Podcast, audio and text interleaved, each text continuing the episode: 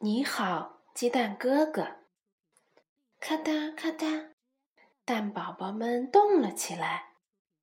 在妈妈的细心孵化下，蛋宝宝们马上就要变成小鸡了。它们都努力地想破壳而出。啪啦，健康活泼的小黄鸡们蹦出来了。可是有一只蛋却没有裂开。嘟嘟嘟，嘟嘟嘟，只听到小鸡在里面啄蛋壳的声音，却看不到蛋壳裂开。妈妈有点不放心了，她用嘴帮蛋宝宝啄开一个小洞。来，宝宝，妈妈只能帮你这么多了，剩下的你自己来吧。蛋宝宝使劲拱着蛋壳，但力气不够，蛋壳怎么都不裂开。大家跑过来帮忙，可他说：“我自己来，我一定要自己打开它。”可是蛋壳始终打不开，蛋宝宝只能从小洞里伸出嘴来吃饭，撅起屁股来拉粑粑，伸出脚来走路。这样，蛋宝宝就可以一直和妈妈在一起。蛋宝宝觉得很安心，因为自己还是一只蛋。他甚至想，一直这样也不错。妈妈真温暖呀！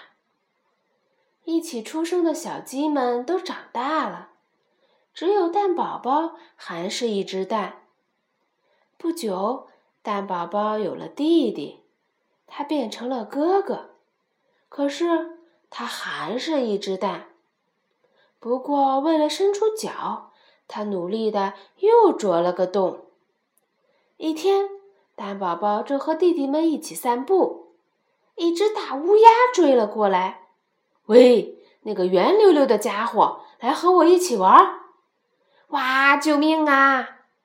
大家拼了命地跑，他们急忙爬上坡，只有蛋宝宝爬不好，滚了下来，撞在了乌鸦头上。咚砰！这一撞，蛋宝宝的壳啪一声裂开了，哗啦啦哗啦啦地掉了下来。乌鸦吓得摔在地上。太棒了，哥哥，你真了不起！谢谢你，哥哥。原来蛋能这么厉害呢，弟弟们高兴极了。